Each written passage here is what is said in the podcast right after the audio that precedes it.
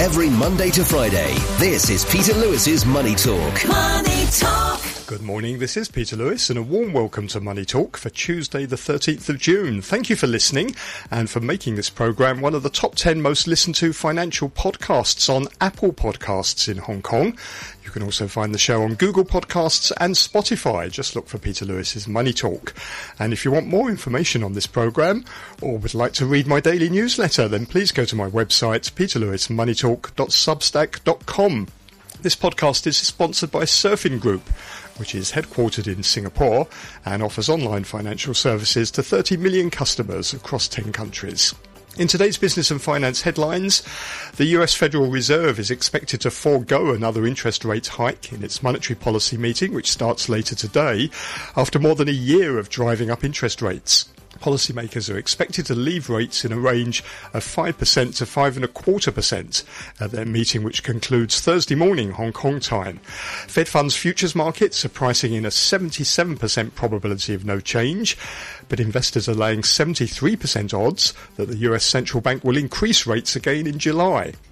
US consumer expectations for year ahead inflation fell to their lowest level in two years, according to the Federal Reserve Bank of New York's latest survey. Median inflation expectations for the year ahead declined 0.3 percentage points to 4.1%. That's the lowest reading since May 2021. India's consumer price inflation has eased to the lowest level in 25 months. The annual inflation rate in India fell to 4.25% in May from 4.7% in the previous month. That's the lowest since April 2021 and firmly below market forecasts of 4.42%. Food inflation eased to 2.9% in May from 3.84% in the month of April. The food basket accounts for nearly half of the consumer price index in India. On today's Money Talk, I'm joined by Asian fund management industry consultant Stewart Aldcroft, Pete Sweeney, financial columnist at Reuters, and from the USA, Tony Nash, founder of Complete Intelligence.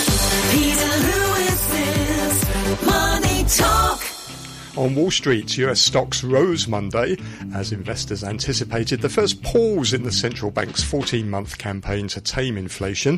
The benchmark S&P 500 climbed 0.9% to a 13-month high of 4,339, consolidating its move last week into bull market territory.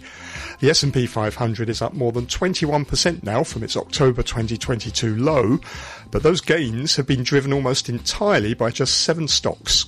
Tech-heavy Nasdaq Composite added 1.5% to end the session at 13,462. That's the highest in almost 14 months and takes the Nasdaq's rebound from its 52-week low in December to 32%. The Dow climbed 190 points on 0.6% to close at 34,066. Chinese equities dropped on Monday morning as weak economic data from the country weighed on sentiment, but they staged a rebound in the afternoon session. Hong Kong's Hang Seng Index recovered from losses of 0.7% earlier in the day to close 14 points or 0.1% higher at 19,404. And this morning, futures markets are pointing to a decline of about 110 points for the Hang Seng at the open. That's 0.6%. On the mainland, the Shanghai Composite was down 0.1% at 3,229, snapping a three-day winning streak. Oil prices continue to come under pressure, despite Saudi Arabia announcing an additional 1 million barrel a day production cut in July at the last meeting of OPEC Plus. On Monday, Goldman Sachs revised its end of year price estimate for Brent crude to $86 from $95. That's the third downward revision in the past six months.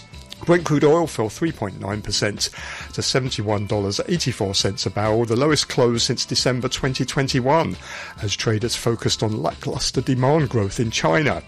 Oil prices are down about 25% now since OPEC began reducing supply last October. And you can get more details on the latest market movements in my daily newsletter, which you'll find at peterlewismoneytalk.substack.com. Every Monday to Friday, this is Peter Lewis's Money Talk. Peter Lewis's Money Talk. And we have a stellar panel of guests for you this morning. And as always on a Tuesday morning, we find Asian fund management industry consultant Stewart Aldcroft. Morning to you, Stewart. And good morning to you, Peter. And over in Japan this morning, we have Pete Sweeney, who's financial columnist at Reuters. Morning, Pete. Good morning, Peter. How are you? I'm very well, and just to show how international our panel is today, over in the USA, we have Tony Nash, who is founder of Complete Intelligence. Morning, Tony. Good morning, Peter. Uh, it's been a busy, it's going to be a busy week for the central banks. Three of the big hitters are in action. The Fed uh, meeting takes place today and tomorrow. The European Central Bank meets on Thursday. The Bank of Japan's meeting will conclude on Friday. Let's start first in Europe. Ex- economists expect the ECB to raise interest rates by another quarter percentage point. The ECB slowed the pace of its rate hikes to 25 basis points at its May meeting after a series of 75 and 50 basis point moves. ECB President Christine Lagarde said Monday it was too early to call a peak in core inflation, and she reaffirmed that rates will need to be increased again. Um, Stewart, bit of a problem, isn't this, for uh, the ECB because they're they're raising rates as uh, as it's now confirmed that the eurozone is in a recession. well, yes, they are in a recession, and uh, that's not a great surprise to most people. And and the fact that they are raising rates is because they're still a little bit behind the curve in the speed at which they are raising rates. So yes, not an unexpected move, and I think we would ex- expect them to uh, stay um, probably a little bit behind the curve for a little bit longer, but they are catching up to whatever the US does, and uh, we'll probably talk about that in a minute. But uh, I, I, think the U- I think we, we, we all know that Europe is struggling a little bit, not only with the Russia-Ukraine war, uh, energy prices, in, in, um, rising inflation, and things like that. So the ECB does need to start to take a bit more positive action, and uh, and, and, by raising rates that they think will help towards uh, solving some of their problems. But uh, we we know that Europe is you know, 29 different countries, and each country has a different economic outlook. So it's it's quite difficult to cover them all in just one interest mm. rate. Pete, what, what's your assessment? Eurozone inflation is currently at 6.1%. That's uh, more than three times the ECB's 2% target, but it is down from a peak of 10.6% in October that it, uh, last year. Do you think they're getting on top of things? I mean, I, I sure hope so. Um, I, uh, I, I know that everybody in Asia is watching this very carefully. Um, but yeah, I, I, I, I don't have deep insight into the U.S. market at this point um, regarding. I mean, I, I, think it's it's wise for them to be as conservative as they possible as they can, but um, you know, six point one percent is still pretty blistering. So politically, um, I don't know how sustainable the current situation is. Tony, what, what are your thoughts on, on the eurozone? First of all, I mean, as, as Pete said, these, this raising of interest rates it, it is quite political as well, isn't it? It's not it's not just e- economics. Oh yeah, it's very political, and you know I do think, as as uh, Stewart and Pete said, you know that they're they are behind the curve, uh, and uh, six point one percent is still very very high. and there's really nothing new here. It's just a matter of um, who needs uh, who needs low interest rates, really, um, and and those will be the people lobbying against it. But um, but I, I, don't think the the eurozone has a choice, and I think they're they've really put themselves in a in a pretty awkward position. Okay. Well, the Bank of Japan also meeting uh, this week. They're expected to remain on hold. Recently appointed Governor Kazuo Ueda indicated that the ultra easy monetary policy will remain in place until wage gains and inflation are stable mm. and sustainable. Um, so, Stewart, I mean, this is the, uh, the, the, the loosest monetary policy in the world, isn't it, amongst all the major um, economies? Can it last? Well, it's been, you know, they've, they've kept a pretty good, very low rate of interest for a very long time in Japan. And the fact that they are beginning to move upwards, well, um, it isn't very much, frankly. Um, and in, indeed, I'm sure Pete, um, as he's sitting in Japan right now, has probably got uh, the opportunity of looking directly at what's happening in the market and saying, well, you know, it, it, it is going to change, but uh, I'm not so sure it will. Well, Pete, you, you are there over there in, in Japan at the moment. Um, inflation is well, above the Bank of Japan's target as well, isn't it?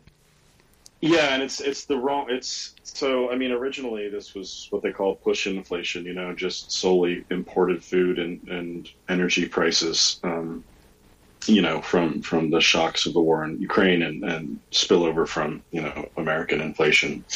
Um, now, uh, the the core core inflation that excludes food and energy is at four point one percent. Um, the general services inflation, excluding government um, services, is at two percent, which is the Bank of Japan's target. Um, core core inflation is now inflating higher than the, the, the, the rate that includes energy because the energy prices are coming off, but the, that that's still high.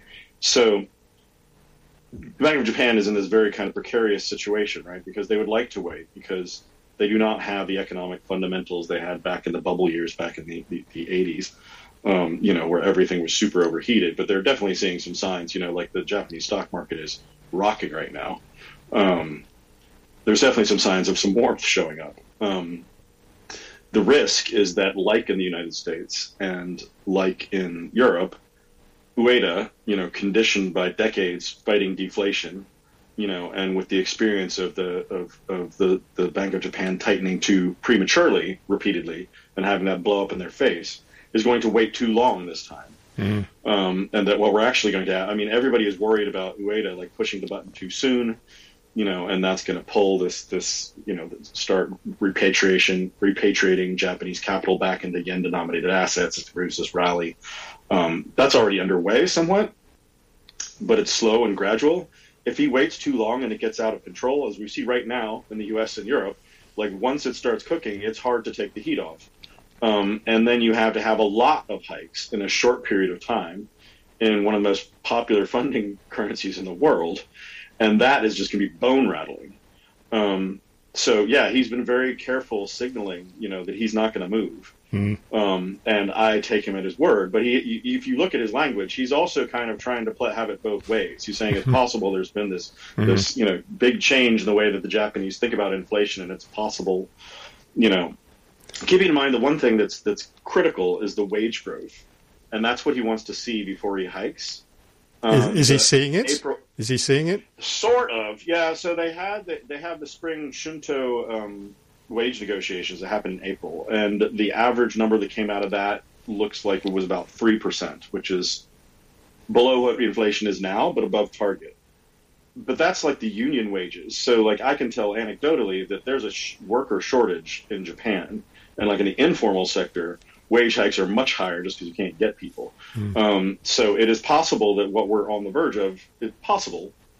You know that there's going to be a lot more inflation in Japan than they see, and that they might wait too long, and then we're going to get another global shock. Tony, if you look at it from, from over there, the, the Bank of Japan's sort of got a similar problem that other central banks around the world have got in that headline inflation is coming down. Uh, partly because commodity prices are coming down and um, energy prices are falling off, but core inflation is remaining pretty sticky. So that seems to be a problem that, that, that sort of links all the three central banks. That's right. And in the U.S., super core inflation, it's not core core, it's super core.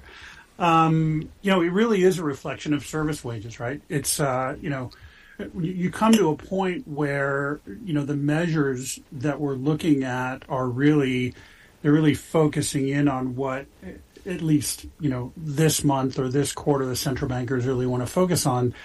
And you know, as Pete pointed out, you know, wages are really the worry. In some sectors, they're not moving. In other sectors, they're moving a lot. And you know, th- that's really the concern here in the U.S. as well. You know, we all see energy prices declining after you know we all thought they would spike over the winter, and they didn't, and they continue to fall. Um, so you know, the the primary, secondary, tertiary impacts of energy inflation, those are really kind of hollowed out for a period of time, right? So it's really wages. It's you know goods inflation has passed uh, past us. Services inflation we're you know well into that, and it's wages and particularly service wages that are the biggest worry. When you look at what the Fed has done, Tony, they've raised their uh, benchmark rate now over five percentage points. They're at the highest level since 2007. The Fed sort of says it wants to pause to see the impact of those rate rises. Are you seeing the impact of those rate rises, and what, what sort of impact are they having on the on the U.S. economy? Well, we see, you know, house prices, some house prices coming off. We see some layoffs, that sort of thing. But, you know, things are still very loose. Um, and, you know, we you know we had a few banks collapse, as you may have heard, and um, you know, i- until we see, you know, things have been so loose that until we see a bit more tightening, um, we won't see, say, uh, residential real estate come, you know, into a reasonable realm. Um, one of the big uh, impacts that we are seeing, however, is commercial real estate. Okay, now commercial real estate is more of a function of work from home, really, than it is from interest rates, because companies are seeing that they're in the in the big urban centers in America, they're not necessarily sending all of their workers back, so they're renegotiating their leases. They're not going to pay what they paid before, so um, the real estate investment trusts and the CRE guys are not able to. The, the valuation is on their buildings is not what it was, right?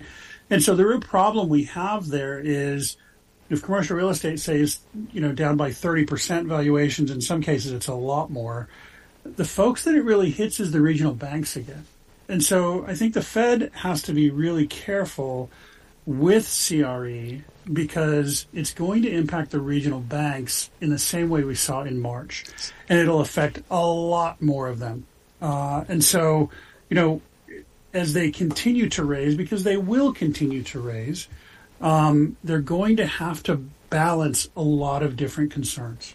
So could that be the next shoe to drop, a big collapse in commercial real estate prices? Oh, it's already started dropping. I mean, look, we, we won't really know. I know there's a lot of talk about a Fed pause, but we won't really know uh, what the Fed's going to do until CPI comes out tomorrow. I mean, they already know, of course, right? But but we won't know until tomorrow, and so they're kind of really on the edge of either a pause or a 25 hike. So we'll know tomorrow, but but we don't know now. But yeah, commercial real estate in the U.S. is absolutely where you need to be looking, and it's absolutely where we will see some real negative fallout. Stewart, um, is the Fed right to pause? From what Tony is saying, it's um, it, sounds like you know that they haven't got inflation down enough yet to really be thinking about um, sort of easing off on on what they're doing with inflation. Yeah, I, I don't think it is right to pause. I, I would be in the 23% who say that uh, the Fed might actually increase by 25 basis points later this week. Um, I think that the Fed needs to continue to show that it is in control. It has, as you say, inflation rising.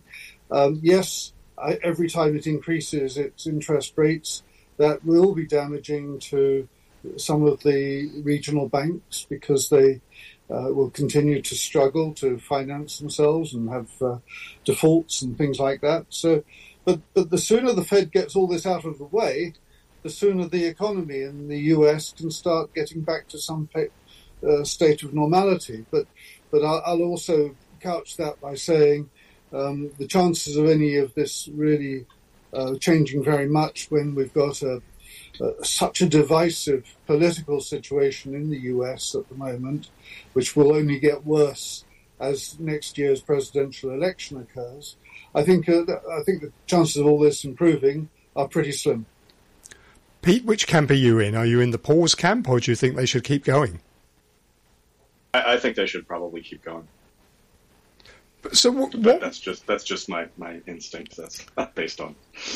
What would be their bigger mistake then? They could keep raising rates and potentially tip the economy into recession, or they could hold off and see inflation um, start to rise um, again. Which one of those two would be the bigger policy mistake, or which one maybe would they be the most comfortable Well, making? don't don't we need a recession at this point? I thought that was supposed to be like everybody's expecting a recession. Where's the damn recession? I thought that was what was supposed to happen. Um, anyways, just Hasn't quite occurred yet, but it's uh, it, it's just waiting around the corner. It just I mean, needs it's not going to be a surprise to anybody, right? It's not like people are like, "Oh my God, we went into recession." Like, I feel like it's been telegraphed and priced in, and the, the problem is that they haven't been able to deliver it. Hmm. Yeah. But, But I don't think it'll be a surprise to anybody, but I do think the impact will be surprising because it always hurts, right? And it always Yeah. feels worse than it is. So a, a recession always hurts when it hits you, and I I think th- what what the, uh, the the government is trying to do here in the U.S. is to put it off as much as possible, because Stewart brought up the, the election next year, and they're really trying to put it off as much as possible because if they were going to engineer a recession, it should have been 22. Yeah, but the stock market is uh, completely oblivious to any of this, and uh, what we're seeing is um, you know, back up to highs uh, across the market. Yes, it's only reflected in probably the returns from seven or eight um, major companies, but it's still the fact that the market is is at pretty high levels and and seems to be ignoring prospect of there being a recession. And I think this is the false um, signals that seem to be coming out from the market. What's the state of the consumer there, Tony? They had obviously a lot of handouts from the government during the, the pandemic. They they bolstered their household balance sheets. Have, has that now worked off, or are they still continuing to spend? Uh, they they they're definitely continuing to spend, and part of the problem here in the U.S. and part of the reason it's very difficult to hire staff is because unemployment benefits have continued continued to be largely uh, not they don't end in, a number of states, and so it's really hard to get people at certain levels within companies because it, there's you know it's just not uh, economically feasible for people. So, um, so that's forcing wages up, and that's you know um, forcing companies to take shortcuts that they don't want to take. So, you know, I have some friends in the oil field. Somebody was telling me yesterday about somebody who was sent out to their site. They were not qualified to do what they were doing. Uh, the company had to send them out because they had to send something someone. This is for a da- very dangerous job in the oil field, and it caused a fire. And so, you know, p- companies are having to sub-optimize because they can't find people, and it's largely because of a lot of these programs that are that are in place. And yes, the consumer is still spending, and until that stops, um, we're gonna, we're, you know, we're just gonna keep going. I, I think the part that I'm really concerned about is, as Stewart says, it's really seven stocks pushing the indices, right? That breadth is is frightening. Should it not be? I, I assume it should be. Mm. Uh, well, it's about 25% of the market cap of uh, the S&P 500, which is, you would sort of think it's unsustainable, wouldn't you? And either other things, other sectors have to catch up, or that outperformance is going to have to unwind. Or you rebase the index. there will be yeah a little bit complex to do. Let me ask you about the Chinese consumer then. I mean the the Chinese consumer clearly isn't spending. We saw that from the inflation data. There's zero inflation, consumer price inflation virtually in uh, in China. And if you look at producer producer prices, it's actually in deflation. Is that going to help the Fed, the ECB do their jobs? Are, is China going to export that disinflation or maybe even that producer price index deflation around the world? No, I don't think it will. I think China, and this is very much um, a domestic issue in China. I don't think it'll make any difference because, as we've seen, the, China is increasingly self-sufficient, is increasingly not importing from overseas, and uh, but still wants to be the manufacturing centre of the world. So um, I think that uh, whatever happens in China will stay in China for, for the most part. What do you think, Pete? Do you think uh, that there's a chance that this could all be exported around the world? Because it, it's a little bit odd, isn't it? Here we have relatively high inflation in major economies around the world, with the exception um, of, of, of China, which is sort of seeing certainly disinflation, if not outright deflation. Yeah, I mean, obviously, China still has to import some stuff. So, um, and some of their desires to disconnect from the world are aspirational, not realistic. But yeah, I mean, their domestic demand is weak. Um, what we have is the absence of Chinese demand from key commodities markets, and most of that is related to the uh, the real estate slump. I think everything is related to the real estate slump. Um, when we saw Japanese housing market correct back in 2014, 2015, um, absolutely nothing else in the economy went right until house prices went on a sustained rise. Um, I think people are and companies are most of their assets are in real estate. I think there is a sort of balance sheet recession in China, basically, where people are trying to pay down debt, and they just don't know what's happening with the most important asset in China. So I think that's the the break. What we see is you know a recovery in retail spending, but it's cautious in Hong Kong. I mean, the mainlanders are definitely back. Um, they're just not spending as much as they used to, um, and in China as well. So it's the new shape of the Chinese consumption economy is going to be different from pre-pandemic, I think. But um, so some of this is probably a secular trend. But in the meantime, I don't think the United States has to worry, or anybody else has to worry about China, you know, ha- suddenly having a boom in demand for for its goods. Um, not just because it's trying to wean itself from dependence, but because you know Chinese people are still hoarding enormous amounts of cash in bank deposits. Um, We keep on seeing that that number go up. and the thing is that China is not moving to massively stimulate real estate, which they've never been able to engineer recover, recovery without doing that in the past. And they're not directly stimulating consumption either. There's no equivalent of like, you know, a, a Western style handout package, or you know, even in Hong Kong where they, they gave out some some spending money. Like China's not doing any of that, so they're just going to kind of muddle along, um, and that keeps any uh, pressure they have on on inflation coming off. Now they might cut rates soon, um, but I don't think that's going to transmit into anything much at this point. So it sounds like Yeah, you I were. Think Sorry, Stewart. The, the, the idea of handing out a package, though, um, slightly different between Hong Kong, Macau, where you've got what, seven seven million people in Hong Kong, half a million people in Macau, to 1.4 billion people, where it makes massive difference.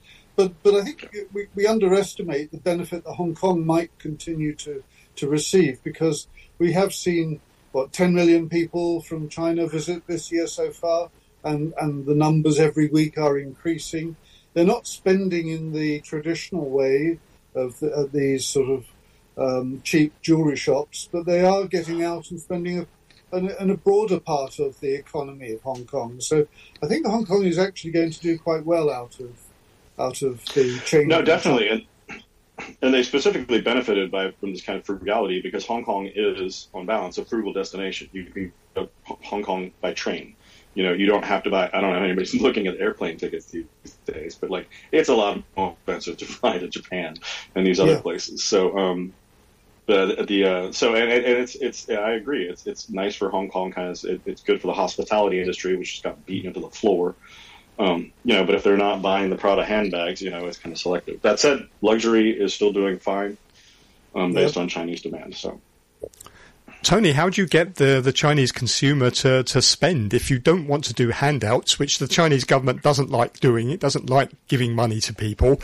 Um, you've got to find a way, haven't you, of increasing sort of household disposable income. Otherwise, uh, the consumer isn't going to spend. So presumably the only way of doing that is, is cutting taxes or these very high contributions that uh, Chinese people have to make to, to social welfare funds. But the challenge for the government is it's got to get um, household income up, disposable income up. Peter, they did have these stimulus packages. I think it was about 12 years ago, where it was for rural families to buy refrigerators and for people to buy cars and mm-hmm. you know these sorts of things. I, I think those types of targeted stimulus packages could actually help. The problem, as Pete says, is is real estate. If you know if people are feeling that drag down their wealth, they will be careful to spend until they have some sort of targeted support. So if I were, you know, uh, advising the Chinese government, I would say, what consumption s- sector do you need to goose? And let's target some consumption there like you did 10, 12 years ago, and then, you know, get things going. It's not a fix all, but at least it is a, a start to get things moving. I do think, though, you know, the idea of China of uh, of deflation, uh, deflationary China exporting to the world, it is helping some of these central bankers, right? We're past goods inflation. Uh, China is on some level exporting deflation. That's helping these central bankers fight their fight. But as we said earlier, the the issue is uh, ser- is uh, services and, and wage inflation in Japan, U.S., Europe, and so on. But there was a report from Goldman Sachs over the weekend on China's property sector, and they were uh, saying this downturn could be a, a multi-year growth drag um, on on the economy. It sounds like, from what the three of you are saying, you, you pretty well agree with that. and I mean that's the key thing, right? I mean, well, it's it's a. I mean, it was overheated, so I mean, I'm empathetic with the government here because, you know, you don't have household formation that justifies the amount of construction that was going on. You know, it was a speculative industry. It was bad for the environment. You know, it cannibalized funds from more productive endeavors. So I don't mind property cooling off. I'm just saying, if if you're going to have it be cool, you're going to have to go out of your way to stimulate in kind of a different way. Now, I mean, like these these subsidies for buying like washing machines and cars. You know, the problem the problem with that is you kind of create a problem down the. You can pull purchases forward, um, you know, but but that doesn't actually create more consumer confidence. Um, I mean, your average Chinese person doesn't pay much income tax. That's a problem with, with, with lowering taxes. It's like a lot of these people like like don't actually pay that stuff. Most of it comes out of the corporate sector, um, where they're already putting down taxes. And the problem is at the at the receiving end of this are all the local governments who are supposed to be stimulating and handing out all this stuff, and their their budgets are extremely strained. They're getting it from both ends, right? They're getting it because their land sales are harder and to, to sell, and that's a key point of revenue. And then their income is being reduced by all these tax cuts the government has been handing out to the corporate sector. So, I mean, you had a central bank advisor, and I forget his name. I'm sorry. Um, he said that like we should just take hand out four trillion yen. You know, we should just figure out a way to pass that around in some sort of designated consumption coupon you can spend on food, whatever, in a way that makes people feel wealthier. Um, you know that's worth a try, but the Ministry of Finance is never going to go for it because of what is happening with these local governments and this huge local government debt crisis that's underway, which we haven't really talked about, but is is actually the biggest risk facing China going forward. Nobody hmm. seems to know how they're going to fix that one. So, Stewart, it sounds like you know the state state-owned media is talking about um, a, a cut uh, in the medium-term lending facility on Thursday by maybe five to ten basis points, but it sounds like that's sort of tinkering around the edges. Really, it doesn't get to the root cause of the problem. Not really. And I think there's um, Chi- China's just going to have to uh, take the medicine that's being dished out at the moment by markets, and it, it may not be received too well, but at the same time, um, China's in a pretty good position to to accept it. Yes, the the uh, property market is in a bad way. Um, the stock market is in a bad way at the moment. Interest rates are pretty low, so there isn't a lot of wiggle room available to uh, PBOC either. So I, I think we're going to have to um, wait and see what happens. Of course, of course, one big issue might be geopolitical changes. China is wanting to start to see an improvement in its relationship with other places around the world. Um, it's trying very hard in the sort of Ukraine-Russia war, but um, that, that doesn't directly affect the economy, but it does directly affect sentiment. Uh, Tony, let me give the last word to you then on, on that point. US Secretary of State Antony Blinken is apparently travelling to China this week for these long delayed um, talks. How good a sign is this that maybe things are, are improving between the US and, and China? Yeah, I don't necessarily think it's improving or deteriorating. I, I think it's probably a neutral position. Um, Blinken has been fairly assertive on China policy, and he has not really impressed. Since the Anchorage meeting, he has been seen as a fairly weak foreign minister or secretary of state. So I don't really take a view either way that it's an improvement or a deterioration uh, per se. I think it, you know, we have to wait and see what comes out the other side of this. Actually, Pete, let me just get a final thought from you on, on that. Do you think they're, they're, you seeing signs of improvement? At least they're talking, aren't they? Even if they're not actually resolving their core differences. No, unfortunately, I think this is kind of the new normal, um, where it's just going to be terrible, um, but short, short, short of, of abominable. So, I mean, this this sort of thing. I mean, I just don't think the two sides understand each other or how to fix the relationship. I think also in the Chinese government, well, I mean, both governments kind of want to like play nice and play mean at the same time.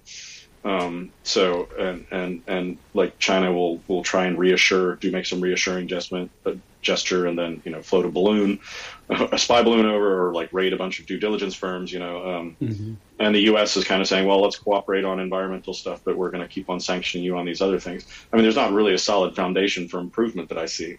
Um, so it's good that they're talking, but like, you know, what what are, are is are these talks likely to get anywhere positive? Uh, Yeah, and Pete, that's know. the You point. know, what, what, do they have to agree about? Like they've they've kind of put themselves in the position where they're going to they're they're opposed. So Yeah, Pete, diplomacy is having discussions for some result.